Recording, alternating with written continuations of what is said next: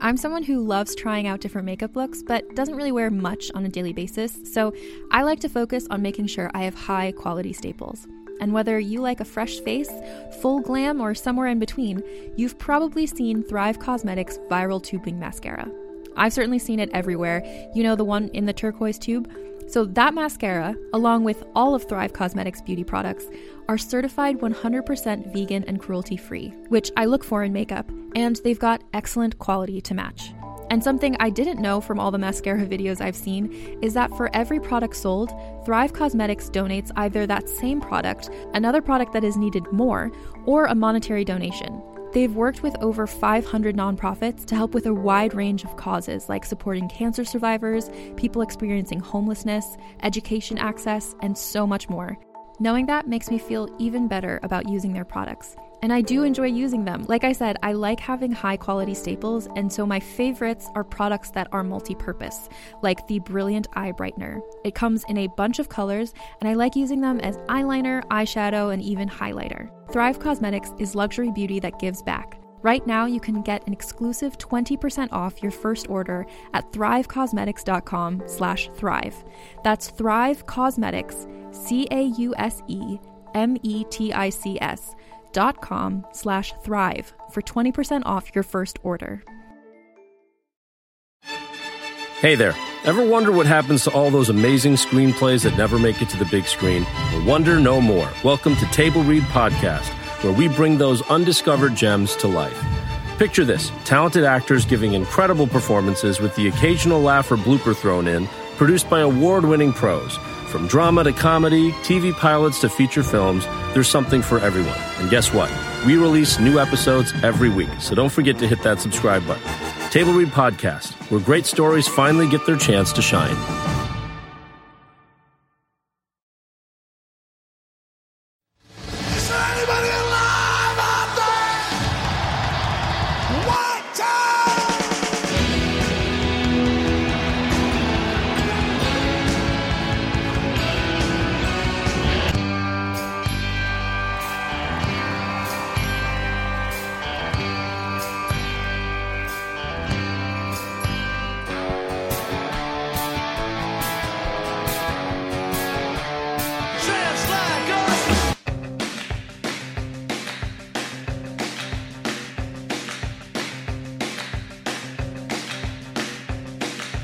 Hey, hey, how's it going? Hey, I'm Lee McCormick. This is Tramps Like Us, Bruce Springsteen Podcast, episode 57. Patty Scialfa, E Street Band Spotlight. Shanti and Lynx from the Muses and Stuff podcast are back.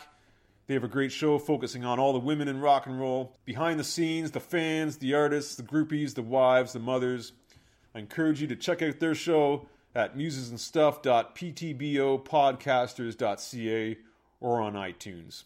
We continue where we left off last time on this episode talking about the great Patty Scialfa. Before we get into it, I want to give you another reminder about the Nashville Rock and Pod 2. It's on August 25th this year, Nashville, Tennessee. So much fun last year, you know, hanging out with the fans, podcasters, and musicians. We were recording podcasts all day. There was record vendors there, rock and roll memorabilia. If you're a rock and roll fan, there's going to be something here for you, I guarantee. Lots of great collectibles to buy. Such a fun day. There was panels on rock and roll and music all day long, and we ended the night off with a kick-ass jam session. So uh, some live rock and roll, some live music, and we hope to make it even better this year. So this is your chance to get on board with us. And we want to see you, man. We want you to come down to the, the event. We want you to mingle with us. We want to have a good rock and roll party. A $20 donation to the GoFundMe site gets your ticket in. You know, you're supporting these podcasts. All these podcasts give you a lot of free entertainment week after week. So, you know, please do us a favor, support what you like. Just give send us a donation, and uh, you know, hopefully, we'll keep these podcasts going and keep events like this happening in the future. You can find all the pertinent details, including some perks offered by some various podcasts at NashvilleRockandPodExpo.com purchase your ticket or send a donation $5, $10, $20, $50, whatever you can do to gofundme.com slash rockinpod2018. Please leave my name, Tramps Like Us, in the message just to say that you're a supporter of this show, and we really appreciate that. All right, so here we go. We're doing another E Street Band Spotlight. We did the Mighty Max Weinberg previously, spotlighting him. So this time we're going to do the First Lady of E Street, Patty Scialfa. Let's kick off this show with the earliest recording I could find of Patty. This is from August 30th, 1980, Paramount Theater in Asbury Park, New Jersey. It's a live performance of her song called Rose, which 24 years later would find its way on her sophomore album, 23rd Street Lullaby. When I first went to live in New York City, I worked in an Italian restaurant as a waitress. And this tune is about a woman I used to work with, her name was Rose.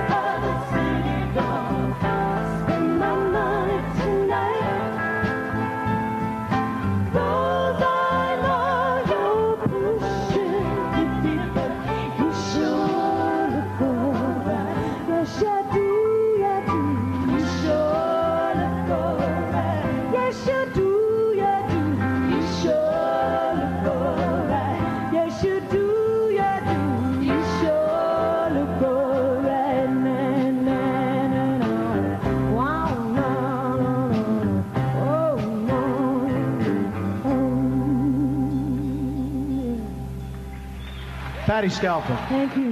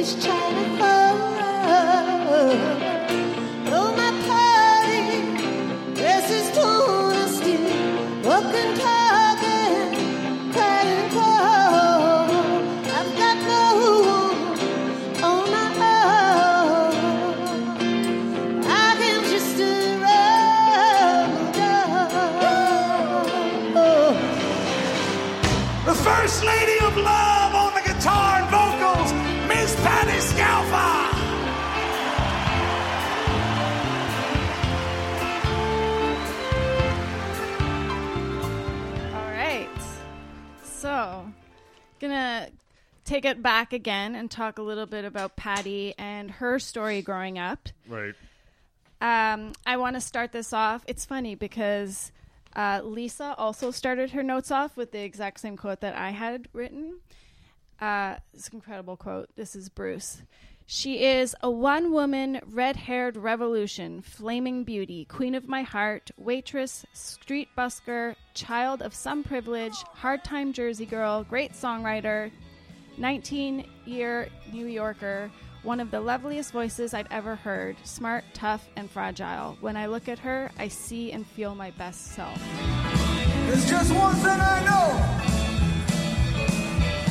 I don't know much. But there is one thing I know.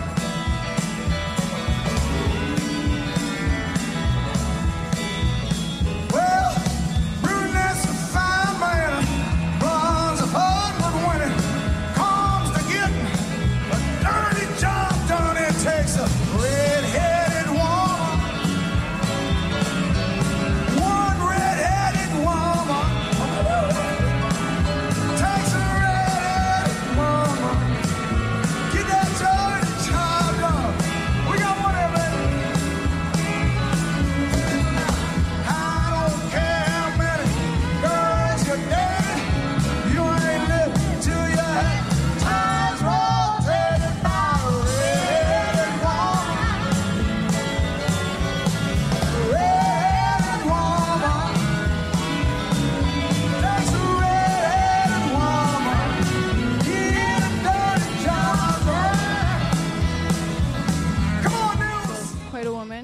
That's right. Bruce loves his woman, man. Yeah. He finally was able to, uh, you know, fall in love with a member of his own band.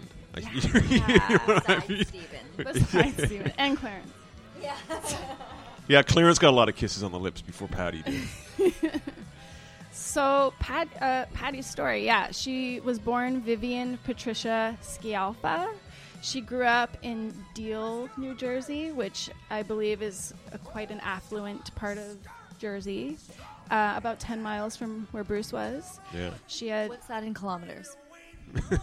she had two brothers. Her dad, his name was Joe. He was a self made multimillionaire. He invested in real estate. He was the owner of Scialfa Television. Uh, him and her mother, Pat, both worked at the TV store. And just a little fun fact to put in here their neighbor was mob boss Anthony Russo, whose nickname was Little Pussy and he's said to be the inspiration for the Sopranos character Pussy. Mm-hmm. And Vincent Pastore played him, and that's the man who Maureen now has that theater company with. Wow, what a link! link you you links that link you links links you linked that pretty good there. Somebody drop your mic. Isn't it Big Pussy? It's Big Pussy, not Little Pussy, isn't it? I think his name was Little Pussy in, Okay. in Jersey, but Oh, but the character was Big Pussy? Okay. he, was definitely big, so Yeah. I'm gonna go with yeah. I don't think he was named Little Pussy in. Maybe it's how they call like fat guys tiny though, Yeah, something like that. I think they just called him Pussy actually. Little big, it doesn't matter. yeah. Uh, Patty was always into music. She also had a musical family of sorts. Her maternal grandfather was a songwriter. As a child, she would visit him. They would write songs together.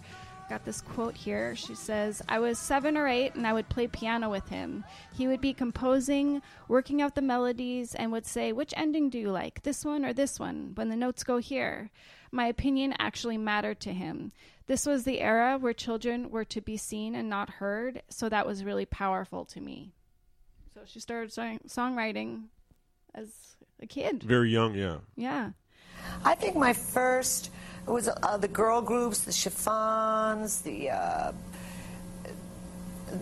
uh, Supremes, all that kind of music coming out of uh, Motown. But then, especially when it to to take that over into the rock and roll arena, there was Grace Slick, and she was, I think, the first probably real white rock and roll singer. And um, there was Janis Joplin. She was brilliant, but that was blues. And um, so there weren't that many women to look at. Uh, she also was influenced by her father, who loved Sinatra. And Patty says he went to the Church of Sinatra as opposed to actual mass on Sundays. Yeah, that's wicked. Yeah. She says the music would be on all day long. I never thought this isn't my music. It's so corny. In Frank Sinatra's voice, you heard all the possibilities. There's a big world out there, outside yourself, larger than yourself. Whether you stay stationary or move through the world, if you stretch yourself, it can open up yourself a little bit more. You can enter that larger world. Sinatra's music gave me that, a gift. That's awesome. Bruce tell Bruce tells a story uh, about um, when they were at a party. Yeah. And uh, you know they they start singing around a piano, and like Patty goes over there and starts It was- starts singing like torch songs, right? It was Sinatra's 80th birthday. And yeah, she mentions like Bob Dylan was there and he got to like watch her as she sung to this amazing audience. Yeah, Bruce is like, yeah, I got to watch my wife sing for. I got to watch. No, he goes, I got to watch Frank Sinatra uh, listen to my wife sing. Yeah, so cool. Yeah. was uh, s- schooled uh, uh, in jazz, so she sings torch ballads like you wouldn't believe, you know. As a matter of fact, one night we, uh, uh, before Frank Sinatra passed away, it was for his 80th birthday, he invited us to dinner at his house and, uh, and uh, started playing the piano after dinner. And, and Patty sang, you know.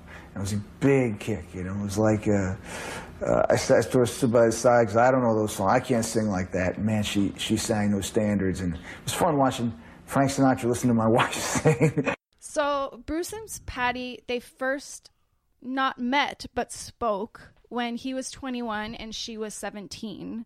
She'd answered a local ad in the Asbury Park Press. Uh, he was looking for backup singers, but it was a traveling gig. And when he found out how old she was, he told her to stay in school.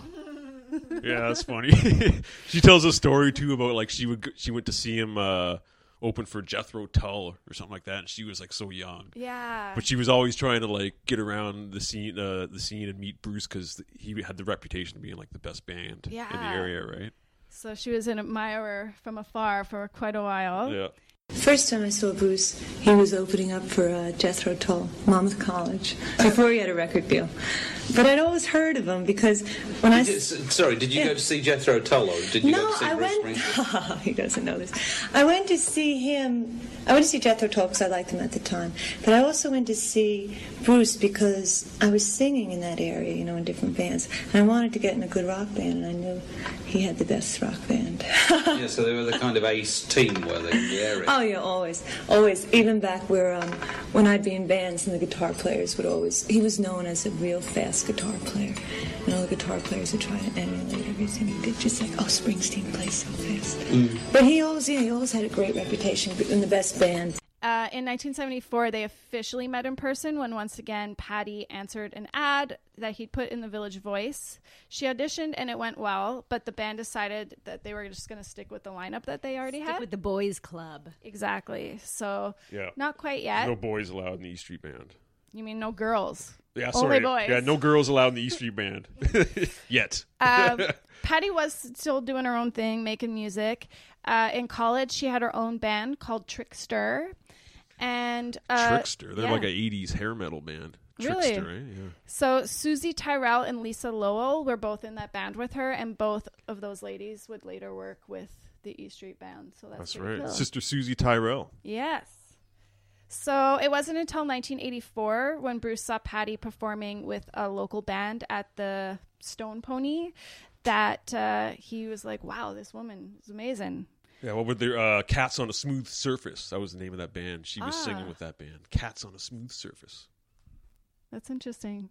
It's like another take on Cat on a Hot Tin Roof. There you go, yeah. uh, so Bruce said she had a voice filled with blues, jazz, country, and the great girl groups of the 60s. Patty had it all. We met, flirted, had a drink, and became par- bar pals. And Patty, Yeah. I also got a quote from her. She said, It was the beginning of a beautiful friendship. We had beer together, sat at a table, and talked. After, I would go down every Sunday and sing, and sometimes he would be there. He knew I lived in New York and that I didn't have a car, so he would offer to drop me off at my mom's. Sometimes we would go to the Inkwell in the West End and have a hamburger. He really likes those burgers. Oh, yeah. And chocolate milk with whipped cream on top. So it's very cute and kind of innocent beginning to their friendship. It's funny. Just recently, uh, on Patty's Instagram, about a week ago, she posted a picture of like Bruce at a Johnny Rockets, like sipping on a milkshake. They still love the milkshake. oh yeah. So Bruce had been thinking about, you know, raising the bar on the harmonies in the band and, you know, show a more accurate reflection of his audience, which included both men and women, finally. So he invited Patty to tour or to audition first, sorry. Yeah. Well, he had to replace Steven, right? Like he's lost Steven, is left. Mm. And like he still got Clarence as kind of his right hand man, but he's you know Steven was like his vocal partner, the guy who would sing on the mic with him. So he needed that. Yeah, voice. little element is missing in the band, right? Yes. She really did add something to that. Like, Yeah, it's different with a girl up there, right? It just changes the whole balance of the whole Yeah. show, show, right? Absolutely. filling out the sound though too with the with the voice. I really enjoyed. it. I mean, y- we all know that, and like you know, just the, the Bruce on his own. I woke up this morning. I could barely breathe. Empty impression. Bed where you used to be. Kiss from your lips. One ivory night. Ever looks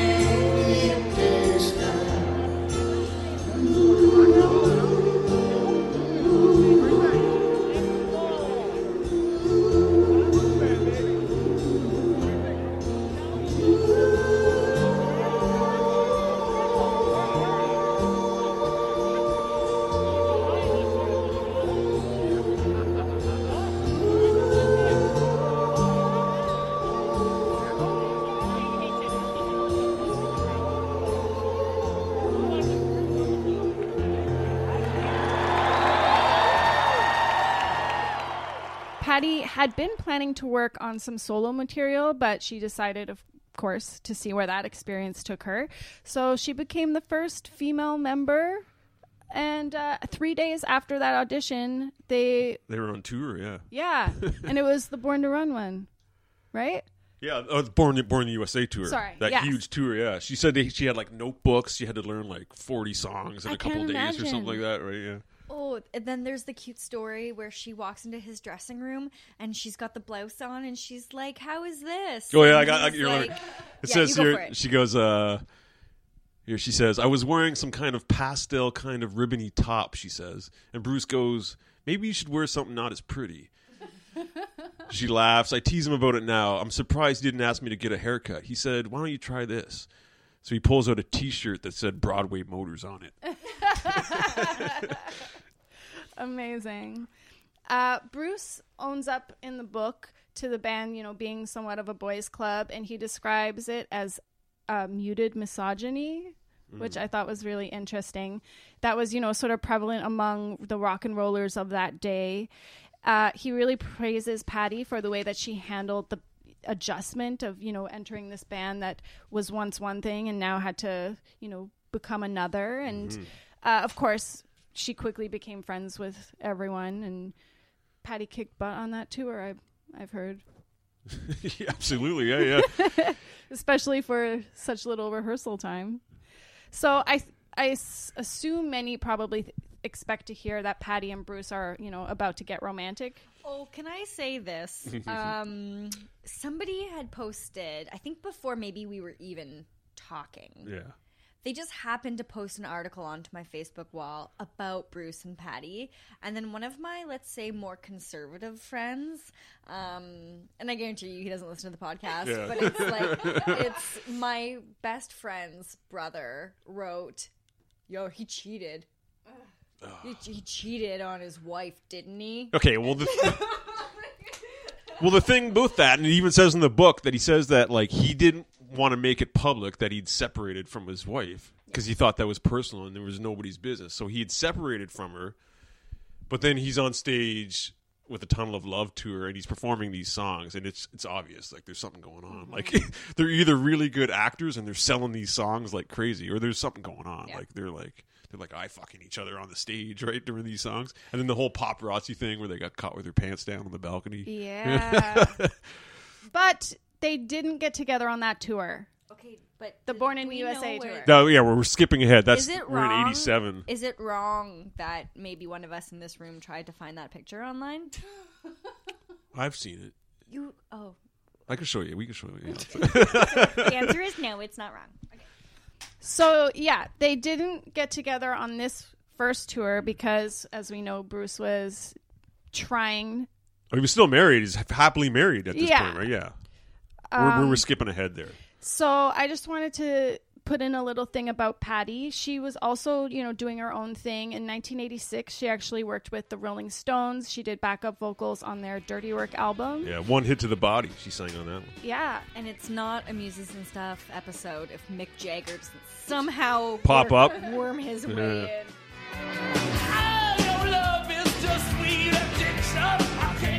Your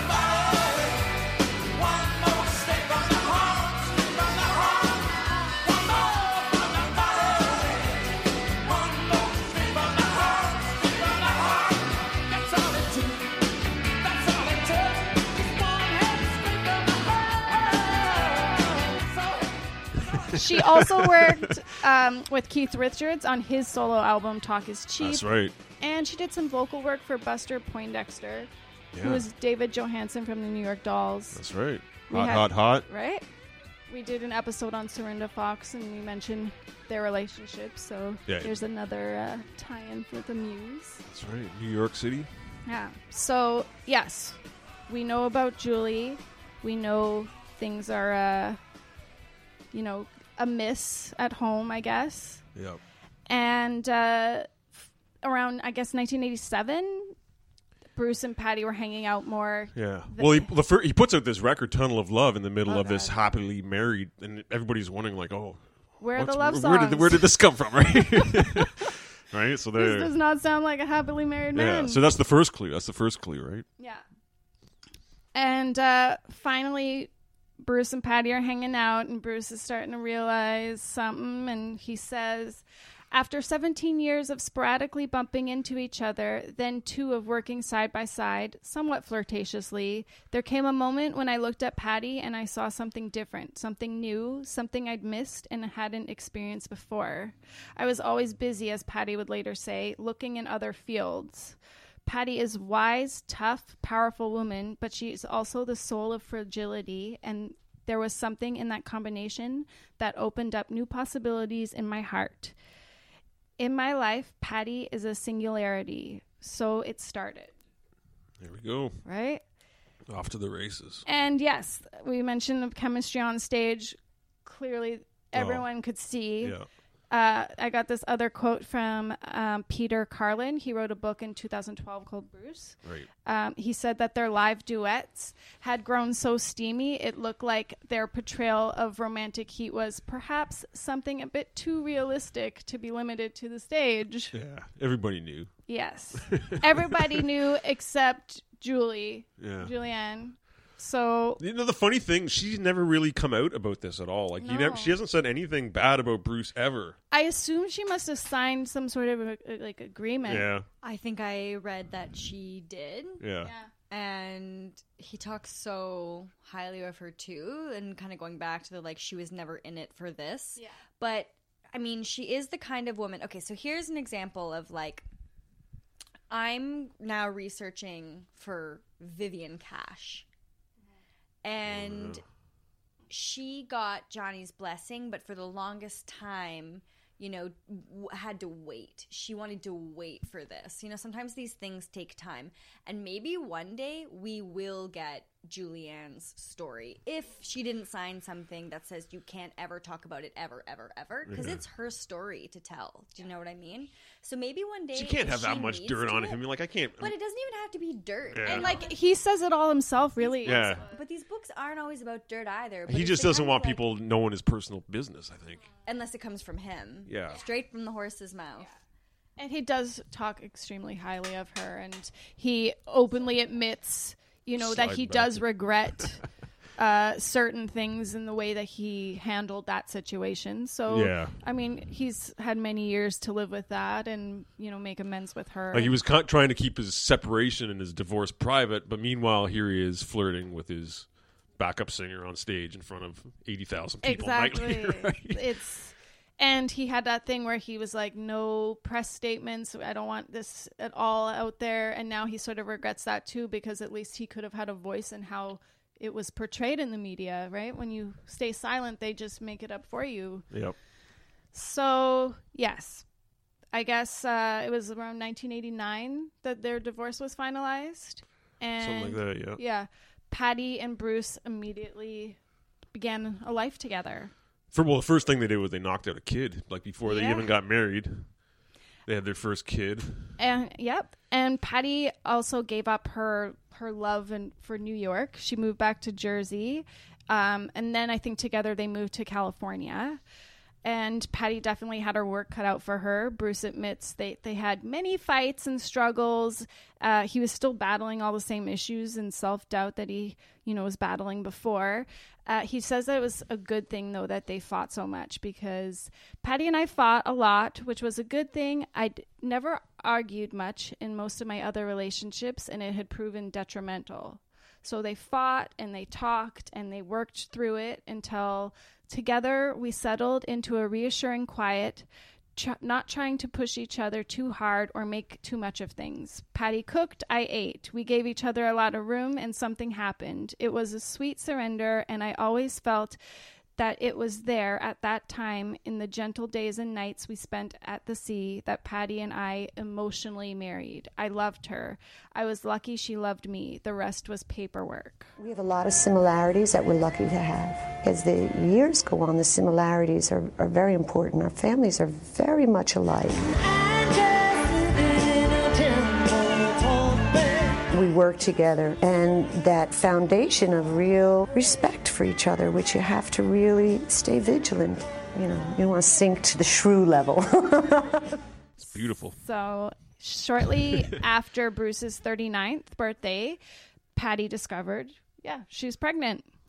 Uh, July 25th, 1990, they had their first child, s- a son named Evan. and uh, t- he says, Together, Patty and I made one and one equal three. That's rock and roll. That's kind of cheesy, but all right. Okay, I'm, I'm sorry, I don't get it. one and one equals three. Yeah, he says that twice in his book though about like his band and the kid. Like, I,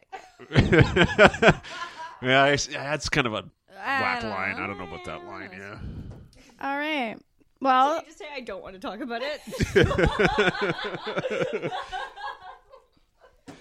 Uh, one year later, June 8th, 1991, was when they were married. That's right. Uh, Patty was already three months pregnant with their second child, Jessica, and she was born December 30th. All right, Jessica Springsteen. Yes, I got another quote here. Patty changed my life in a way that no one else ever had. She inspired me to be a better man, turned the dial down on my running while still leaving me room to move. She took care of me perhaps more than I deserved. So the ceremony was held on their own property with some close friends and family in attendance, and they spent their honeymoon in Yosemite, Yosemite Yosemite Park Park. with Yogi Bear. That's where Yogi Bear lives. Yes. Bruce once said Patty has only been able to use a small portion of her talent on stage with the E Street Band. She's always been a beautiful songwriter. And in 1993, Patty released her solo debut album, which is called Rumble Doll. Rumble Doll, yeah. Yeah. Produced by Mike Campbell from the Heartbreakers, yeah. So and uh, Benmont Tench is in there too. Benmont Tench is on it. So, yeah, so this record sounds, it's got like a lot of Heartbreaker sound to it. So, uh, I noticed that, and I noticed it when you told me about it, and I Yeah. went back and listened to it, and I went, yeah, definitely. I listened to all of her, well, most of her stuff. there's a song "Lucky Girl" off that record, which is that sounds a lot like Heartbreakers. That's the, like she wrote all the songs. That one was co-written by Mike with her. So that one's uh, it's kind of cool. There's a line in I like because I'm shining down like a new link in an old chain. I never wanted nothing, baby, you know it's true. I never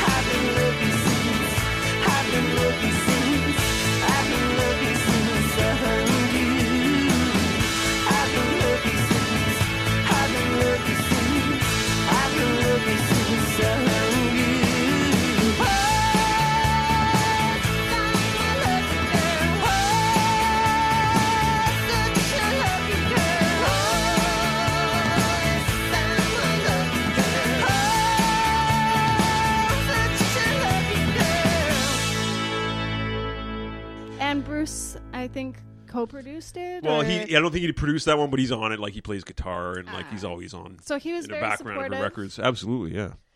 Uh, on January 5th, 1994, they had their third and final child so far. That's right. Named Sam.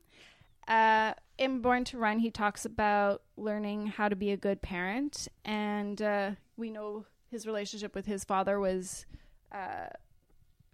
I don't even know how to put it. Tumultuous. Yes. Mm, good word, tumultuous. Yes. Messed up.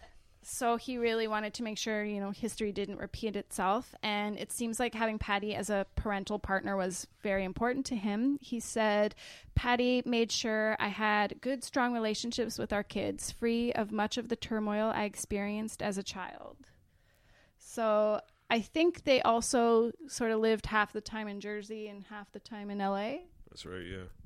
And just speaking of the kids too, like I love that he talked about how you know Patty would make him go down and make pancakes for the kids, and he had never made pancakes before in his whole life. But she was like, "You can't miss this." These moments, time yeah. of having breakfast with them because how they are at breakfast is completely different than any other When time you see them, yeah, the get them off for school, all that kind of stuff. Yeah, Yeah. and and uh, you know she was totally right, and you know I like the way that he talks about his kids, how he would take his daughter to Lady Gaga concerts, and that he actually had his own difficulties with his son, and how his son would sort of challenge him, and yeah, Yeah.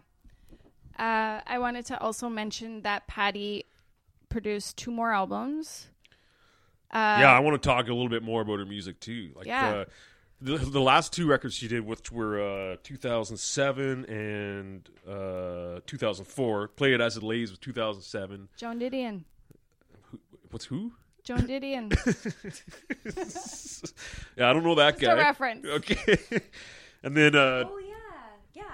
yeah, you know, Yeah, you're sorry, getting it. I, I zoned out for a second because I. She's an author. Oh, but okay. I, I, Oh, play it as it lays. Yeah. Yeah. I wonder if there's a connection there. well, that had a song called Train. Uh, Train Town called Heartbreak was on that record, which they actually performed with the E Street Band during the Magic Tour. The first time they ever performed one of Patty's songs with the band.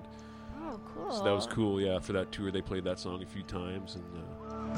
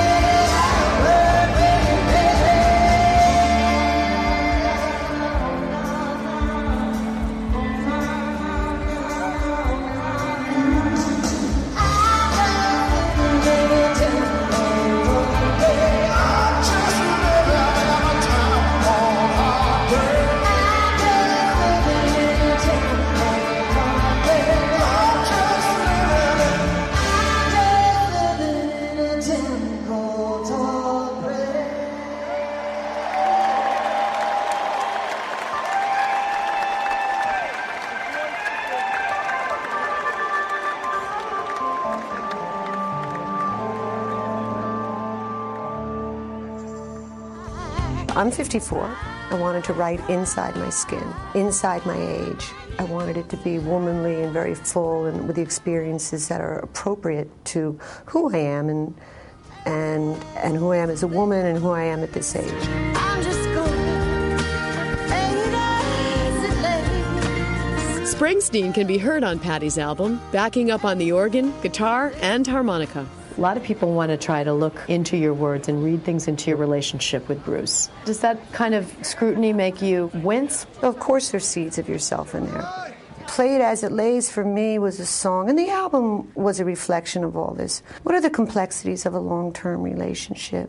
People are imperfect, they're flawed. So when you're young and you get into a relationship, you always think love holds some simplistic promise of completion. That's not true. You, how could you put that on somebody else? It's too much.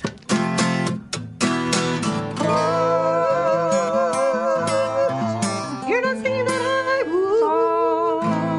Fellow E Street bander Nils Lofgren also contributed to Play It As It Lays. Backstage in Boston, the two were doing some last minute rehearsing in her dressing room. Got shackles on my wrist. Soon I'll strip 'em and be gone. Seeing her here, rehearsing, interacting with the band, you see a woman who at 54 is completely comfortable with herself and the many roles that have come to define her, including wife and mother of three. Yeah.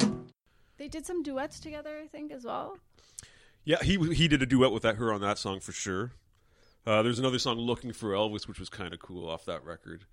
That uh, there, there's a cool clip you can see Bruce kind of playing some harmonica on it.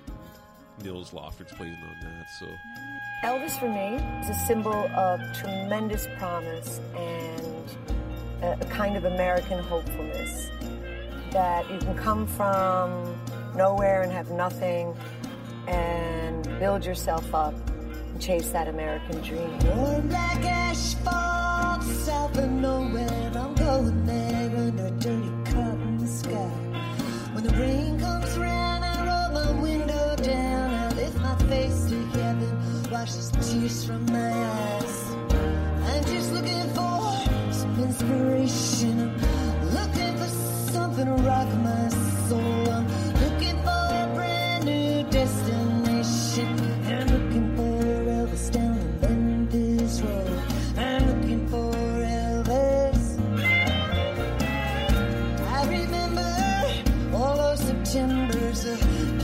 Of allegiance, the prayers of trust. I slept on those beds of hope and promise, woke up choking on cheap pain, carnival dust.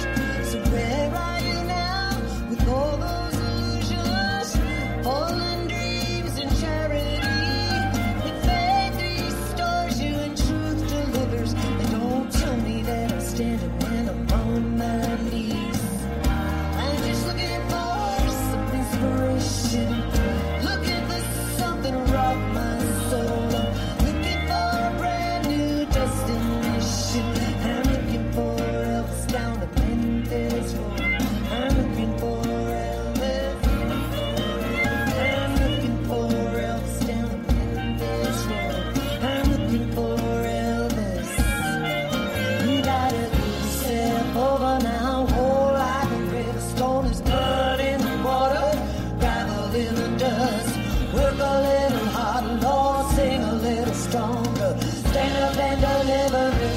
my trust, my trust, my trust.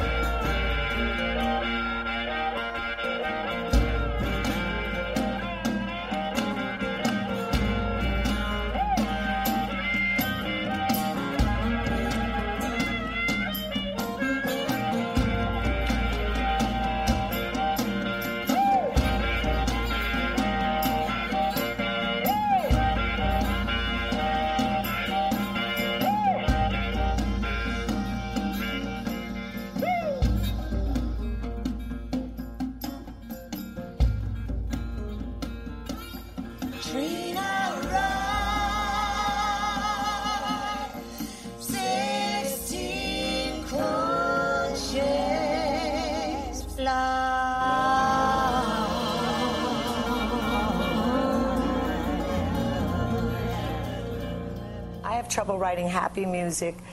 Um, it's, it's just so, it feels one dimensional to me. So as soon as you get into a complicated area, I feel like I have a little more room to move and to write. And so I had an idea. I had that song, Looking for Elvis, as my first opening track. And I, I wanted to go on a journey of uh, reclaiming uh, hopefulness, power, the idea of possibilities, rebirth, uh, and, and vitalness. El- Elvis, for me, in that song, he really embodied and symbolized the, um, the American idea of hopefulness, the American dream, and that, and that you were allowed to you were allowed to dream. You know, as simplistic as it may seem, just that idea that you're allowed to dream can, can get lost as you get older. So that song for me was finding those things and and and putting them um, closer to you again. Your records are cool. They they're kind of what you would expect. You know, they kind of sound like Bruce Springsteen kind of music, but Yeah. They were I found the vocals were kind of like Sass Jordan-y. You know, just that like yeah, well, it's rock definitely her style. That sort of vibrato. Uh, I think Bruce called it like a mix of satin and sawdust. You know, kind of thing. Oh, that's so good. yeah, you know. That's so good. Nice. Patty, Patty I have had a long and, and unusual coming together. And I guess it's been about 14 years now. So, uh, but she's a great singer. She's a great songwriter. A lovely young lady, may I say. Hear my sister weed out on the tall cornfield. Sit and listen to the nation on the hill. I, I think everybody is seasoned. They're healthier probably than they've ever been. Um, the playing's just better. I, I'm- think the band always played fantastically, but they're just better. You're supposed to get better, aren't you? I'm supposed to get worse.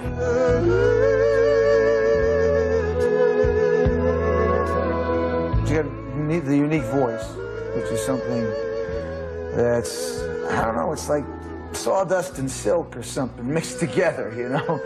And uh, she just always had it, you know? It, it, there's a little Dusty Springfield, a little uh, Ronnie Spector, uh, just, you know, country music in there.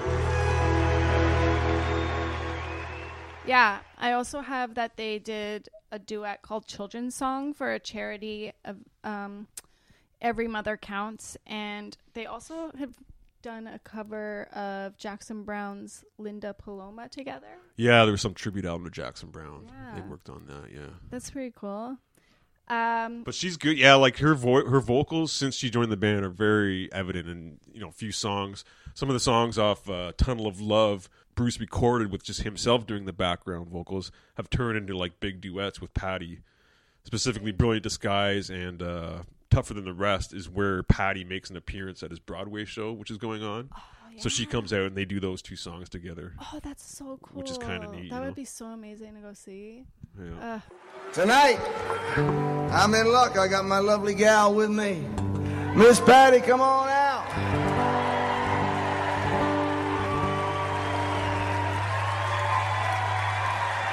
It's Patty Scialfa.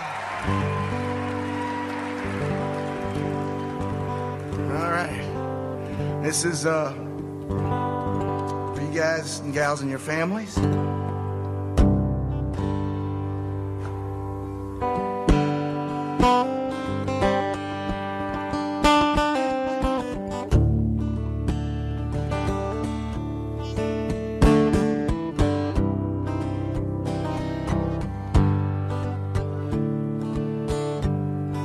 I gotta work my magic right now.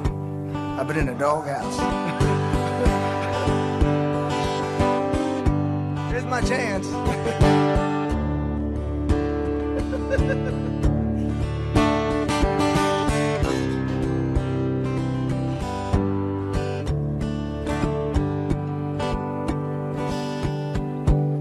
well, it's Saturday night.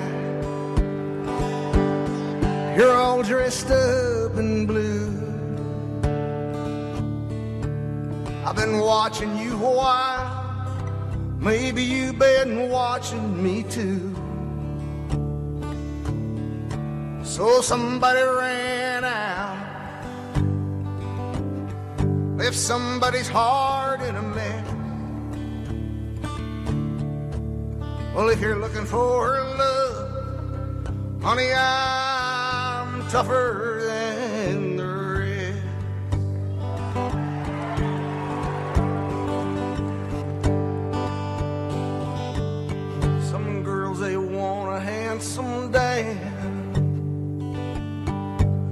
or some good looking Joe.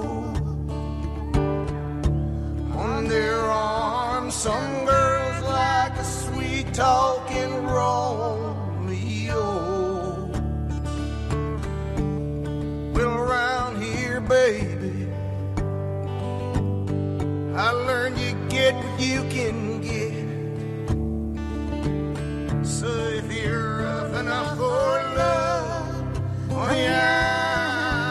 rest.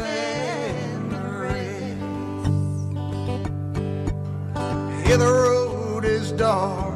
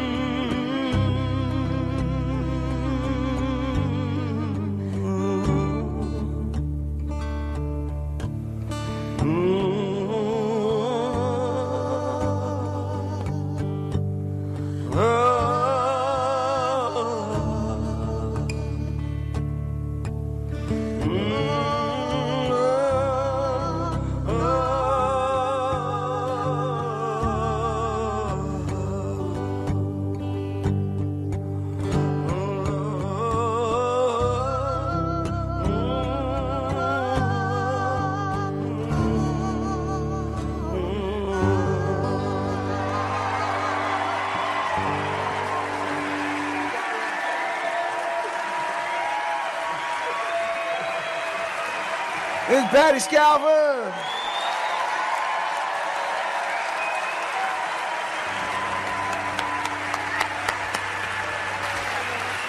All right. Yeah. Good kid. All right. I got me a little way out of trouble uh, there's a middle-aged woman had a heart attack, and uh, she was taken to the hospital. And uh, while she was on the operating table, she had a, a near-death experience. And she you know, saw the white light in the tunnel, and uh, uh, she got up to God and she said, God, God, is my time up? She said, No, no, no, no, no, no, no. You got, uh, you got like 40 years left. 40 years. You got 40 years left. Says that right here in the book. So upon hearing this, and the light faded away, and she kind of woke up and said, 40 years left. Hmm, I'm in the hospital. Uh, maybe I'll get a little facelift and some liposuction and a tummy tuck while I'm there. All right, get ready for the rest, you know. And just change her hair color. Uh, so a few days later, she got out. She was, well, she was feeling great, right? Uh, she was crossing the street on the way back home, got hit by a car and killed. And uh, she went back up to God and said, uh, What? I thought I had 40 years left. And he said, uh, I didn't recognize you.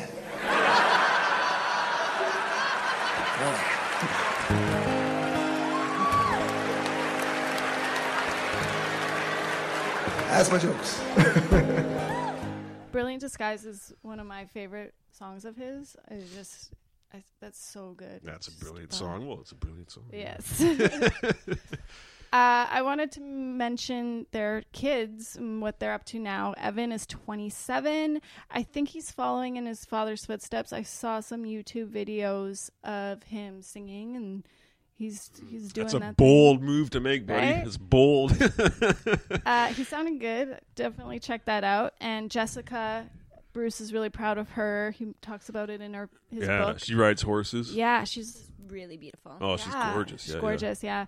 And uh, she's a champion rider. She that's her life, and uh, I think she was about six when she started. And Bruce talks about you know how that passion uh, grew in her. And uh, Sam is 24 and a firefighter.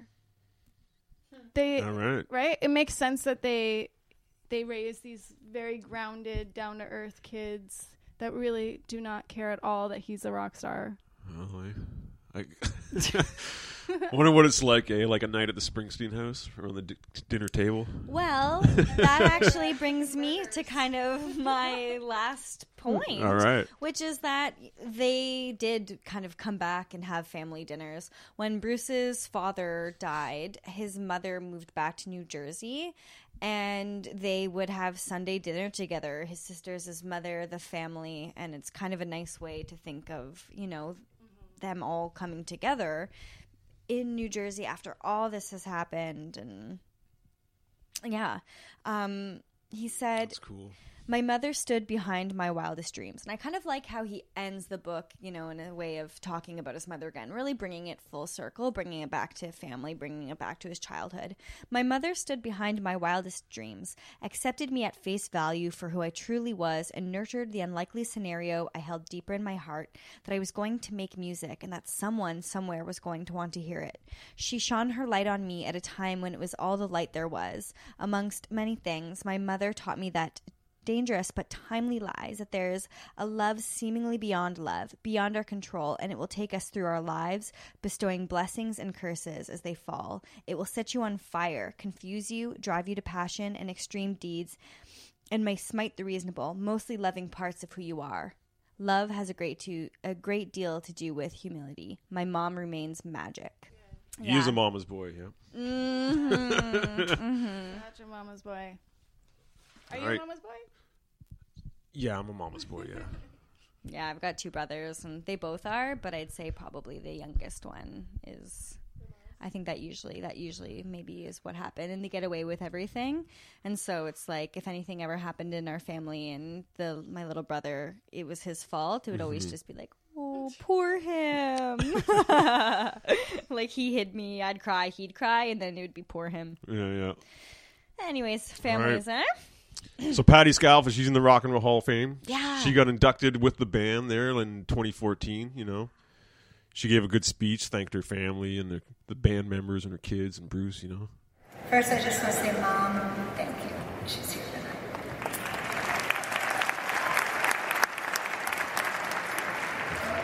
Okay, 1963. My father gave me a gothic shaped wooden radio. Was Christmas. My mother painted it a matte pink and put it by the side of my bed. Within a week or two, the sounds of the Beatles' first hit, I Want to Hold Your Hand, kicked off Beatlemania in the United States. Though I was one of the million kids who carried my little tin um, lunchbox to school every day, I had like I was like in a little bit of a quandary. I had a little bit of ambivalence. I was the person who was like, wait a second. Do I want to date the Beatles, or do I want to be in the Beatles?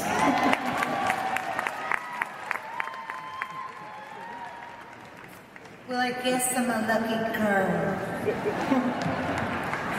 I got to play in one of the world's greatest rock and roll bands, and kind of know rest. I'd like to thank Max, Gary, Steven, Roy, Nils, we're the new guys, I sleep with the new guys. Clarence, Danny, I miss you. Whenever we step on that stage, magic happens. And it's an, always an honor and an inspiration to play with you. My three beautiful children are here tonight. And I love, love, love Evan, Jess, Sam. Thank you, thank you, thank you, thank you for being there for me and making it work. I love you. And Bruce, I love you too. Thanks for making the best of both worlds possible. Thank you. Thank you all. we were discussing this a little bit before, but there are fan videos of Bruce and Patty together, just clips of them like vacationing, obviously photos that they've taken together. And then, you know, it's, oh man, the internet is a weird place. And having this podcast has been uh, interesting because of the connections that we've been able to make with Yeah. like people that we talk about, write about, anything like that. And just to think that, you know, Patty has Instagram that she often posts on, all you have to do is like tag them now in these kinds of things, and more likely than not, because they're the ones that are managing their accounts, Yeah. they can actually find out that we're doing something like this. And it's just almost like a That's true. Well, if Bruce is listening, uh, please don't send that cease and desist desist order uh, right away. I'm a big fan. Yeah. I'm not trying to rip anything anybody off here. Yeah. Please go buy his music if Mhm. you uh, like what you hear. read the book. Read the book. Buy the book. buy all of Patty's records. All three of hers records. Yes. There's just so much good material here. I just I loved that book so much. I I forced it on my dad. He's like reading this probably right now at home, like loving it as well. It's it. That's amazing. That's a good book. Yeah, I hope a lot of people also like read and relate, and you know if there are men out there who are kind of stuffing all that in like he used to, realizing you know I don't have to be this certain way, or I can go to therapy. That's not like a unmanly thing to do, or you know. Well, that was a big revelation that he's dealing with. He dealt with depression there, or maybe still is, like in his 60s. And, you know, Patty was a big support for him and got him some pills that, you know, took the edge off and stuff. hmm And it's great that he talks so openly about it. I hope that helped a lot of people. Yeah. yeah. and I learned a lot. Um, I'm definitely much more of a Springsteen fan than I ever was in my life before. Yeah. So thank you for uh, sparking that and inspiring and inspiring that in us. He is the kind of artist that has, you know, a, a great, vast cat catalog that if you go and dig deeper, like the stuff is there. It's there for whatever you whatever you're looking for, you can find it. You know. Yeah, he's a great And artist. We're we're fans of your podcast, so hopefully our Thanks. our I'm fans of yours, yeah. who are listening will head over to yours and Absolutely. um, the other way around because we're all just a bunch of music geeks. Yeah, we just day, like talking we? about music, and you know, like I'm a listener of yours, you're a listener of mine, and we're all friends out here. So where can people find your show? Why don't we give our little plugs here? Oh yeah. So if you just go into Google and you type in muses and stuff, we're all the ones that pop up. All right. So um, we we don't actually do like the Spotify and, and stuff like that. yeah, I We're don't do that on either. iTunes. Yeah, me too. I have my our website. Yep, same here. Yeah. So Good iTunes, connection. you can find it. Yeah. And then if you go to again, just like music and stuff in Google, our uh, website will pop up. So just go there. You can stream it there, download it there, and then we're on Instagram, which is I think one of our most fun platforms at Muses and Stuff podcast. All right. And we post uh, like celebrity birthdays. We had Elton John's birthday and a bunch of pictures, some some hi- history, and then as well as all of the women that we talk about and yeah, so it's a lot of fun. It's a pretty interactive platform as well. And um, yeah, and then on Facebook. So, All right. what about you? Same stuff. TrampsLikeUsPod.com is the website, and we're on iTunes too. And then the Facebook group, Tramps Like Us, Bruce Springsteen Podcast. That's where all the fun happens. So, What's your next episode? uh, what's the next episode? Uh, other than this one, we just well, the one we just did was we did a cover me episode where we're talking about covers, uh, Bruce Springsteen songs. We got one coming up, uh, sounds like Bruce, where we just talk about other artists that kind of sound like Springsteen. And Hey, have you ever seen the band in Toronto, Tommy Youngsteen? Oh, yeah, it's Tom- a combination of Yeah, I know that guy. He's been on the- our favorite. yeah, Tom Petty, Bruce Springsteen, and Neil Young, right? Yeah. Yeah, he he did a little clip come on the show and hyped one of his gigs once. I was at one of their shows. Yeah. For the Tom Petty one. Yeah. And okay, I just have to say that I knew the songs better than the band did. Yeah. and one of the girls looked at me, like there was a girl at the show that looked at me and thought that it was originals. No. Oh. Yeah, yeah, yeah. These guys write some good songs, don't they? Yeah. I was like, yeah. Oh, it was fun. Oh, crazy. Yeah. Um, what's your favorite Bruce Springsteen song? One song? Oh, that's a tough one. One song, maybe Badlands. I love Badlands a lot. Thanks. No Surrender. Actually, maybe No Surrender. Um, well, Brilliant Disguise is definitely one that sticks out. I love uh, Darkness on the Edge of Town and uh, I'm on Fire. Okay, that's what I was gonna say. I was like, I love this I'm on gonna Fire, be too too. cliche. Yeah. Um, but there's just something about it that every time I hear oh, it, yeah, I get it's smolder. It's chills. smoldering. eh? It's Yeah. just very sultry and Yeah. tense. The tension in the drums and everything. Yeah. Yeah. Chicks dig that song. I like that. They sure do. well, thanks a lot. Oh yeah, a lot thanks for guys. this. This is a This good has show. It's lots of fun, man. Been a blast. It's blast. the start of a beautiful friendship. Yep, and maybe we'll see you at the Rock and Roll Expo in Nashville. Yeah, you guys should this come down. summer. You should come down. Nashville Rock and Pod. That's where the action is. Okay. All right. All right. See ya. later, Bye. everybody. They say there's a light through darkness shines. Let your hands protect that light against the change of time. Can have your gold and silver, build your kingdoms high. But it's just one of those things, baby, that money can't buy. So I don't care where we go,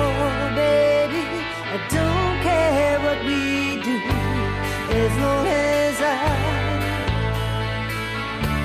can be with you. I've been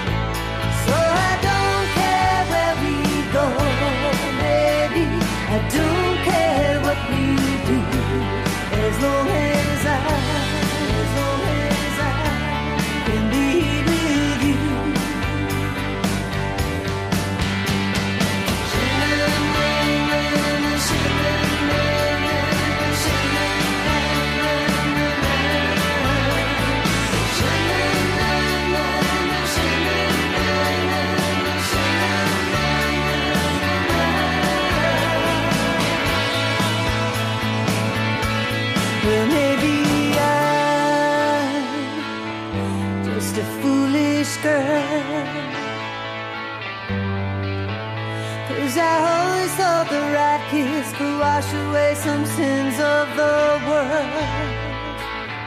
Wash away those sins, baby, and go walking free. Cause that's just how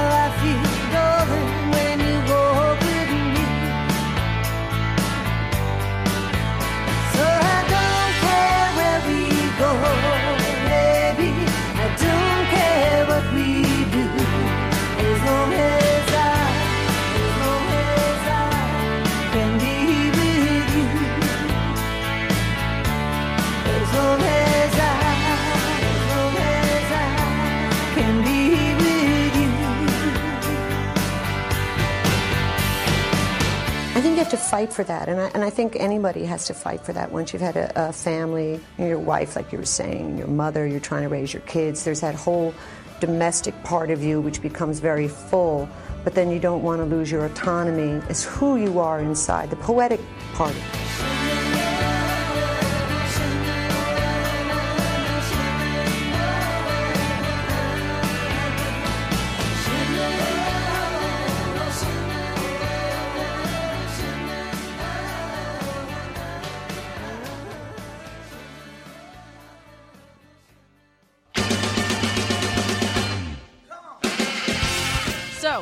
Show, folks. Thanks for listening. You can find us on our website at trampslikeUspod.com, communicate with us on Facebook at our Tramps Like Us podcast group page, and on Twitter at Tramps Like Us Pod. Don't forget to subscribe to the show on iTunes, where you can leave a review and a five star rating. Tramps Like Us podcast is a nonprofit audio fanzine created by fans for fans and is available for free. We are not affiliated with Bruce Springsteen or Columbia Sony Records. If you've heard any music you like, please find it and purchase it from brucespringsteen.net, iTunes, Amazon, your local record store, or wherever music is sold. As always, gratitude and respect to Bruce Springsteen and all past and current members of the heart stopping, pants dropping, hard rocking, booty shaking, earthquaking, love making, Viagra taking, history making, testifying, death defying, legendary E Street Band.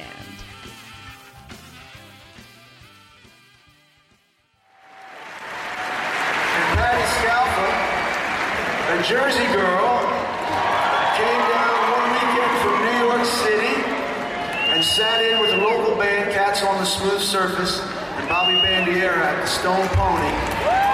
And she sang a killer version of the Exciters' Tell 'em. She had a voice that was filled with a little Ronnie Spector, little Dusty Springfield, and a lot of something that was her very, very own. After she was done, I walked up, I introduced myself to her at the back bar, we grabbed a couple of stools, and we sat there for the next hour or 30 years or so. And uh, talked about music and and everything else. So we added my lovely redheaded woman, and she broke the boys club. Now, I wanted our band to mirror our audience, and by 1984, that meant grown men and grown women. But her entrance freaked us out so much that the opening night of the, the Born in the USA tour, I, I asked her to come into my dressing room and see what she was to wear. And so, and she had on kind of a, just a slightly feminine t-shirt and uh, I stood there and of sweating. At my feet, I had a little Samsonite luggage bag that I carried with me, and uh, I kicked it open, and it was filled with all my smelly, sweaty T-shirts. And I said, uh, "Just pick one of these. It'll be fine, you know." Um, she's not wearing one tonight. So, but anyway, Patty, I love you. Thank you for your beautiful voice. Changed my band and my life. Uh, you're there.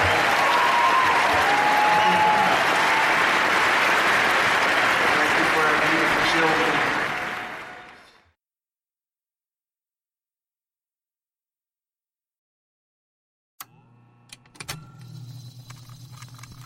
Hello, dear stranger. I'd like to introduce you to something new, or perhaps something very, very old.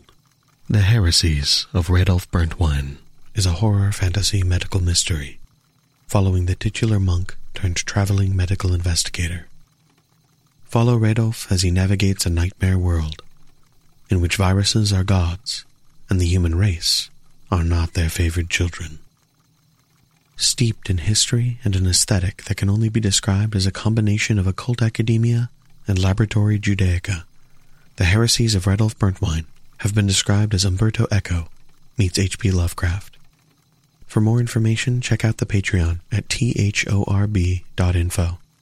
But take care, dear stranger, for some truths are best left unknown.